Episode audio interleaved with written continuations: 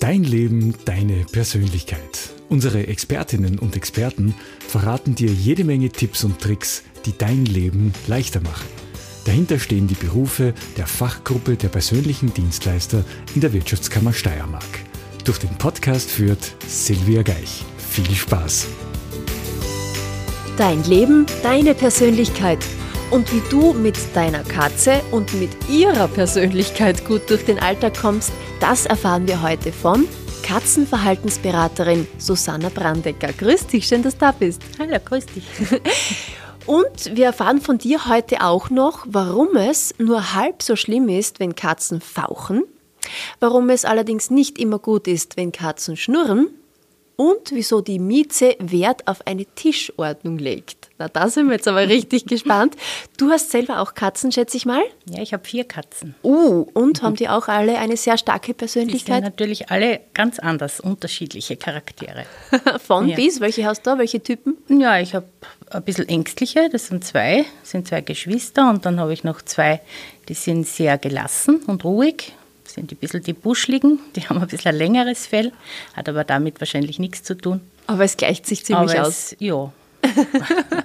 okay, ja, und das passt auch ganz gut zu unserem Thema heute, von artig bis einzigartig. So gelingt die Beziehung von Katze und Mensch. Susanna, als Katzenverhaltensberaterin, das ist ein unendliches Themengebiet. Über das könnten wir uns wochenlang unterhalten, was bei Katzen wichtig, interessant ist, wie man mit Katzen umgeht, wie man mit ihnen gut zusammenlebt. Aber worüber sprechen wir heute ganz genau? Also ich möchte ganz gerne die Leute informieren äh, über die moderne Katzenhaltung. Also wie man Katzen, es sind ja, gibt, gibt ja noch immer so viele Vorurteile, wie man, also die Katzen machen das alles selber und sie sind eigentlich ähm, pflegeleicht, sagt pflegeleicht, unabhängig. Äh, dem ist aber nicht so. Mhm. Ist jetzt wahrscheinlich ein Unterschied, ob man eine freilaufende Katze hat, die natürlich draußen ist, die Mäuse fangen kann ja. und die Nachbarn beobachten kann.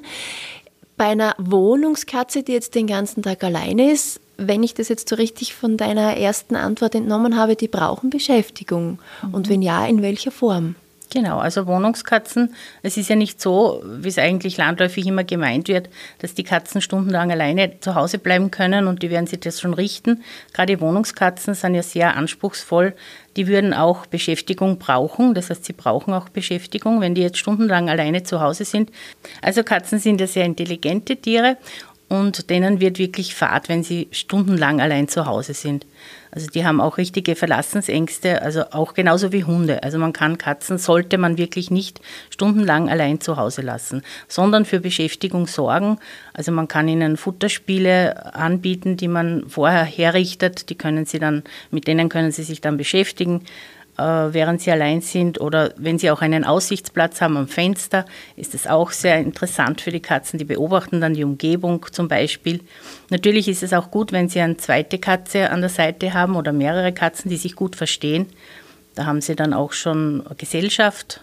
Was ist denn da jetzt besser?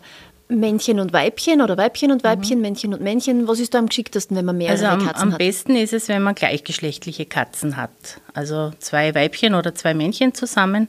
Das ist meistens äh, besser, weil äh, die Männchen haben zum Beispiel ein ganz anderes Spielverhalten wie die Katzen und die neigen dann eher dazu, also die weiblichen Katzen zu unterdrücken. Es kann natürlich auch gut gehen, das kann man ja nie verallgemeinern. Es gibt ja immer verschiedene Charaktere bei den Katzen auch. Ich wollte gerade sagen, da werden ja. sich die Weibchen manchmal vielleicht auch ein bisschen wehren. Gibt es auch, aber das ist also eher, eher selten. Also meistens haben die Männchen so ein Macho-Gehabe und die dann eigentlich eher die Katzen unterdrücken.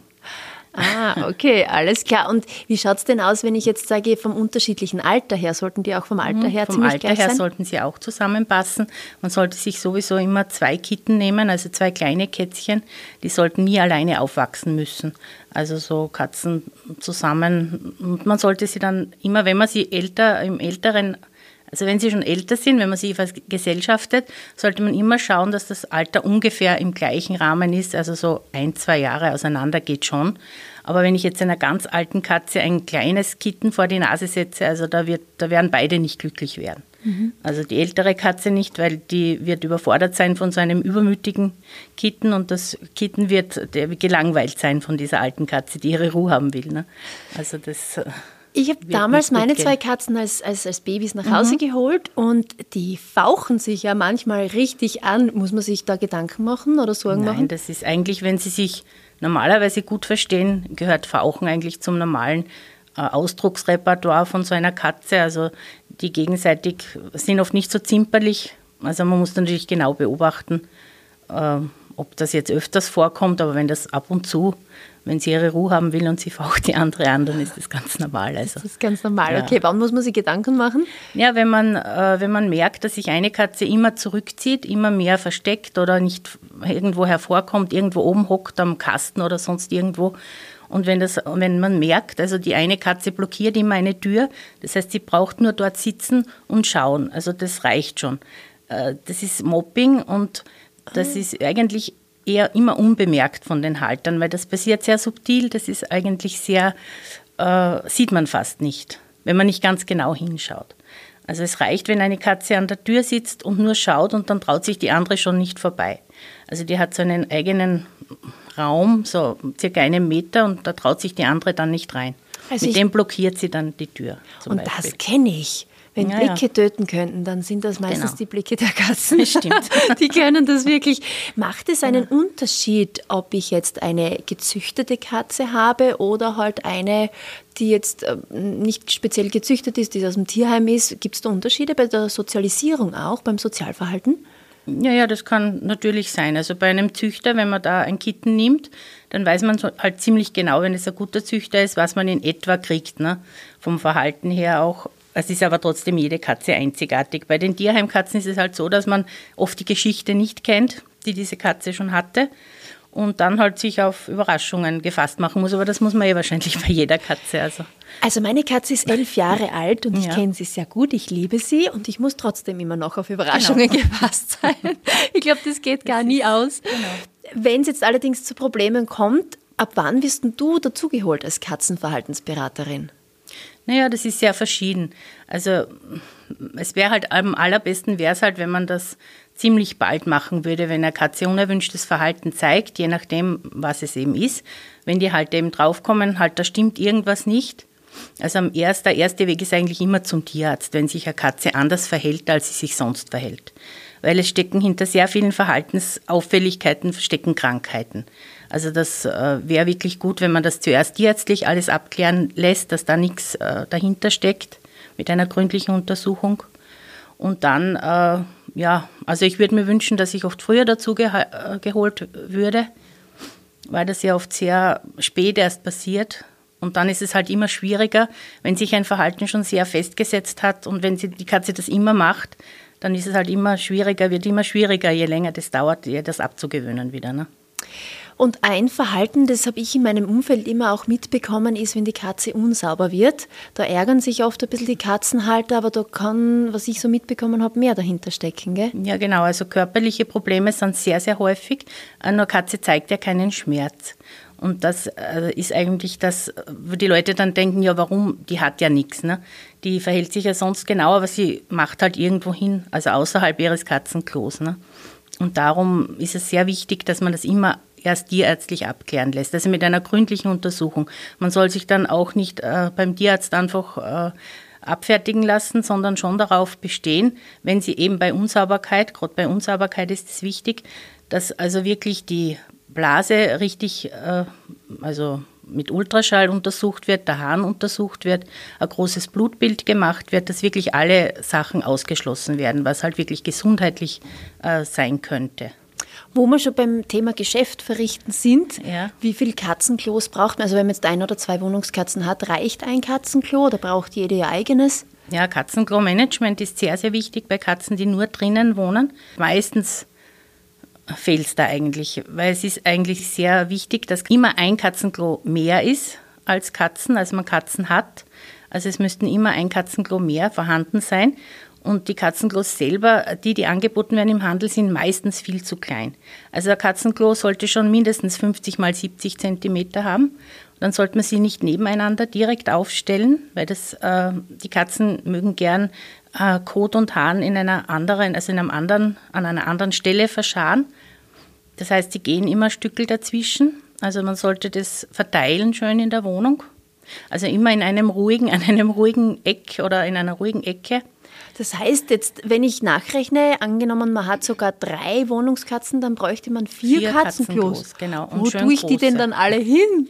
Naja, da müsste man halt wirklich schauen, also dass man sie irgendwo in einer Ecke unterbringt. Also wenn es also sollte halt nicht neben einer lauten Waschmaschine sein oder in einem lauten Durchgangsbereich, wo viel los ist.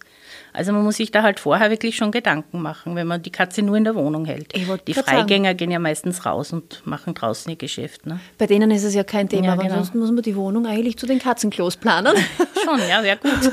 wenn, wenn wir jetzt da schon so bei so einer Aufstellordnung sind, ist auch beim Futterplatz dann etwas Bestimmtes zu beachten, mhm. wenn wir den Futterplatz für die Katze einrichten? Genau, und Futterplätze sind auch wichtig, also sollten nicht neben den Katzenklos sein, also ziemlich weit weg von den Katzenklos. Und äh, also auch un, also ziemlich in einer ungestörten, also an, an, einem ungestörten Ort, also wo nicht ständig jemand vorbeiläuft oder? Und bei Katzen, wenn man mehrere Katzen hat, ist es auch wichtig, die also etwas weiter voneinander entfernt zu füttern, also nicht direkt nebeneinander. Das mögen die meisten auch nicht so gern. Und wenn die Katzen überhaupt Stress haben miteinander, wäre es überhaupt gut, in getrennten Räumen sie zu füttern. Also, ist das dann, die, wenn sie so ein bisschen knurren beim Fressen, gell? Ja, auch. Und sie, wenn sie dann zu hastig fressen, also, also sie können sich dann nicht richtig entspannen beim Fressen, wenn immer eine andere daneben ist. Ne? Jetzt noch diese große Frage, weil der eine sagt so, der andere sagt so, Feuchtfutter oder Trockenfutter, was ist besser für die Katze? Naja, also es wäre eigentlich wichtig, die Katzen mit hochwertigem Nassfutter zu ernähren. Katzen waren einmal Wüstenbewohner, das heißt, sie stammen alle von der Falbkatze ab die können ihren Urin sehr stark konzentrieren, weil sie ja nicht sehr viel trinken. Also eine Katze deckt den, äh, den Flüssigkeitsbedarf zu 80 Prozent über das Futter ab. Das heißt, es sollte wirklich gutes, hochwertiges Feuchtfutter sein. Und Trockenfutter würde ich überhaupt nur als Leckerlis empfehlen. Also manchmal ein Stückchen Trockenfutter, was die Katze suchen kann oder so in Futterspielen. Aber direkt 24 Stunden am Tag oder rund um die Uhr würde ich ja also niemals ein, als ein Trockenfutter anbieten. Was kann bei zu viel Trockenfutter passieren? Ja, da gibt es, äh, also gesundheitliche Probleme können entstehen im Laufe der Zeit. Also Nierenprobleme, weil sie eben dann nicht so viel trinken, wie sie sollten. Ne? Das, ah, okay. das Futter, das eben aufsaugt. Und weil du eben gesagt hast, Katzen, wenn es ihnen schlecht geht, die können das oder die äußern das mhm. ja nicht so. Das heißt, wir müssen sie gut beobachten. Was sind denn auch so Zeichen, dass ja. es ihnen nicht gut geht? Weil was ich gehört habe, auch das Schnurren. Also ich weiß es von meiner Katze, mhm. Schnurren ist nicht gleich Schnurren, stimmt das? Ja, genau. Also beim, wenn die Katze äh, im Stress ist oder wenn es ihr nicht gut geht, äh, fängt sie auch oft zum Schnurren an. Das heißt, sie beruhigt sich damit selber mit dem Schnurren und das hat auch eine äh, Heil, also Frequenz, das ist ein Niederfrequenzton und der hat, äh, kann sogar Knochen heilen. Das heißt, bei Katzen verheilen Knochenbrüche äh, viel schneller als bei anderen Säugetieren. Durch das Schnurren, also diese gleichmäßige Frequenz, also heilen eben die Knochen viel schneller. Was sind jetzt umgekehrt so richtige Wohlfühlzeichen, dass wir auch wissen, ah, unserer Mieze geht es jetzt einmal so richtig gut? Also Wohlfühlzeichen sind, wenn sie kommt und Köpfchen gibt oder sie, sie streckt sich ganz lang aus und dehnt sich und putzt sich. Also wenn sie sich putzt, also nicht übertrieben putzt, sondern wirklich ganz normal, es gibt natürlich auch das Putzen, wo sie sich dann kahl schlägt, das ist dann wieder eine andere Sache. Aber im Normalfall putzen sich Katzen ja sehr häufig am Tag und das ist eigentlich auch ein Zeichen, dass es ihnen dann gut geht, wenn sie sich putzen. Und wie kommunizieren jetzt Katzen mit uns? Weil das Miauen, habe ich gehört, das ist eigentlich gar nicht wirklich jetzt ein Kommunikationsmittel von Katzen per se immer gewesen, sondern das ist eigentlich nur für uns, oder? Genau, also das Miauen, also Katzen untereinander verständigen sich ja sehr subtil über die Körpersprache mit den Ohren, mit dem Schwanz also ganz verschiedene Anzeichen, dann auch über den Geruch sehr viel, sehr stark. Also sie markieren ja überall, also wo sie sich so reiben mit dem Köpfchen und so, also diese schwarzen Stellen, die da oft entstehen an den Türrahmen und so weiter, das sind ja alles Geruchsspuren. Also da kommunizieren sie auch. Also daraus können die Katzen untereinander schon sehr viel ablesen. Ah. Aber äh, mit den Menschen haben sie sich das Miauen angewöhnt zur Kommunikation mit den Menschen. Ja. Also meine jetzt schon ganz viele unterschiedliche Nuancen in ihrem Miauen. Genau. Also ich weiß mittlerweile schon, dieses Miau ist für Fressen, dieses Miau genau. ist für mach mir die Tür auf. Ja, ja, also das, das haben sie sich wirklich für den Menschen angewöhnt. Aber irgendwie habe ich so das Gefühl, die hat mich erzogen mit ihrem Miauen. Umgekehrt, weil es heißt ja, Hunde haben Härchen, Katzen haben Personal. Kann man Katzen trotzdem ein bisschen erziehen? Ja, natürlich kann man Katzen erziehen.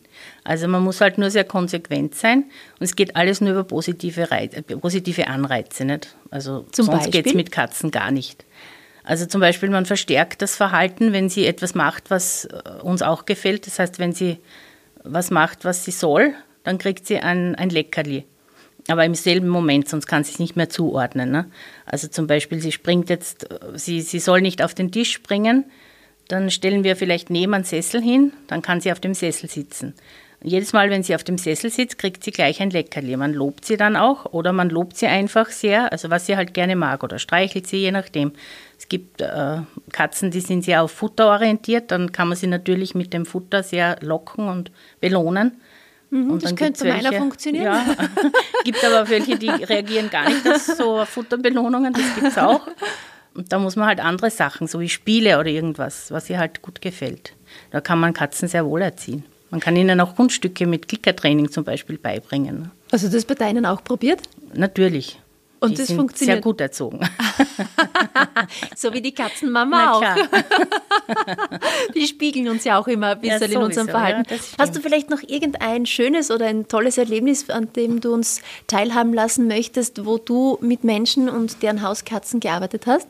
Ja, da gibt es ja viele. Zum Beispiel habe ich jetzt einen Fall gehabt, erst kürzlich, wo sich zwei Katzen, Zweijährige, nicht mehr vertragen haben, plötzlich über Nacht. Da gibt es auch oft einen großen Crash und dann können die nicht mehr zusammenleben. Also die sind Spinnefeind. Mhm.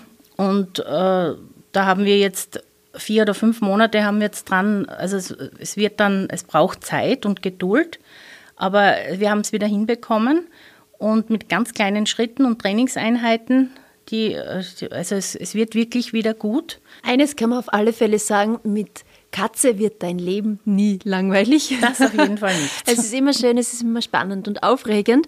Und abschließend vielleicht noch eine ganz kurze Zusammenfassung. Susanna, Katzen in Wohnungshaltung, was sind noch einmal die wichtigsten Punkte? Ja, also man müsste auf jeden Fall muss man ihnen ein artgerechtes Indoor-Revier bieten, das heißt auch mit Klettermöglichkeiten, wo sie wie die Bäume im Freien einfach im, im, im Raum klettern können, mit Regalen, vielleicht Regalbretter an die, an die Wand, dass sie die dritte Dimension nutzen können. Das ist sehr wichtig. Dann sollte man sich einlassen auf die Katzen, mit ihnen äh, wirklich äh, Zeiten, feste Zeiten einplanen also, dass man Spielzeiten macht mit ihnen, immer so zwei, drei am Tag, fünf bis zehn Minuten, es muss gar nicht länger sein, aber dass man nicht nur nebeneinander herlebt mit den Katzen, sondern miteinander lebt. Und wenn man jetzt wirklich acht Stunden oder neun Stunden außer Haus ist, berufstätig ist, dann sollte man sich schon vielleicht vorher in der Früh ein bisschen Zeit nehmen, 15 Minuten mit der Katze spielen oder mit den Katzen spielen oder am Abend, wenn man heimkommt, auch noch einmal ein paar Minuten Zeit nehmen und wirklich mit den Katzen sich beschäftigen. Das ist also sehr wichtig und Rituale einrichten für die Katzen, denn Katzen sind Gewohnheitstiere, die brauchen also den den Tagesablauf brauchen sie, den normalen, den, der immer wieder kommt. Also das, äh, darauf legen sie großen Wert. Dann auch noch, was sind jetzt noch einmal so veraltete Vorurteile bei der Katzenhaltung, die aber gar nicht stimmen? Also Katzen sind Einzelgänger, das stimmt definitiv nicht. Sie können eine sehr gute Beziehung und eine sehr enge Beziehung zu den Menschen und ihren Mitkatzen aufbauen. Also sie sind Einzeljäger, das ist ein großer Unterschied. Sie sind keine Einzelgänger. Und äh, ja, dass Katzen also nicht, dass sie nicht erziehbar sind, dass sie keine Menschen brauchen, nur zum Dosen öffnen, das stimmt natürlich auch nicht. Wie gesagt, haben wir schon besprochen, können eine sehr enge Beziehung aufbauen und ja, also miteinander halt leben. Also das heißt, das, was tue ich, was tue ich am besten, um meiner Katze Gutes zu tun? Also mit der Katze leben, sich mit ihr beschäftigen, ja. Und sie ganz viel lieb haben ganz viel lieb haben, genau. Wenn sie das halt möchte. Es mögen ja, auch nicht alle Katzen, genau. gestreichelt zu werden. So ist es. Dann sage ich vielen herzlichen Dank, dass du heute da warst. Man muss dazu sagen, die Susanna lebt das total. Sie hat eine ganz süße Katzentasche und einen ganz süßen Katzenponcho. Also du bist wirklich total in deinem Thema drinnen als Tiertrainer, genau. als Katzenverhaltensberaterin. Was schätzt du ganz persönlich an den Katzen? Beziehungsweise eine Frage auch noch, man sagt ja den Katzenhaltern genauso einen Eigensinn nach wie der Katze selber. Hast du einen? Ja, ja, bestimmt. ich habe sicher mehrere. Aber das behält sie für das sich, wie ich nicht welche. Aber was schätzt du an den Katzen? Ja, ich schätze also ihre Persönlichkeit. Jede hat eine eigene Persönlichkeit. Die Individualität, also schätze ich besonders die Beweglichkeit, die Grazie, die, also einfach alles. Danke vielmals, dass du uns heute auch einen Einblick gegeben hast, damit unser Leben mit unseren Katzen genauso geschmeidig verläuft, wie diese sich bewegen können. Vielen herzlichen Dank, Katzenverhaltensberaterin Susanna Trantiger. Bitte gerne.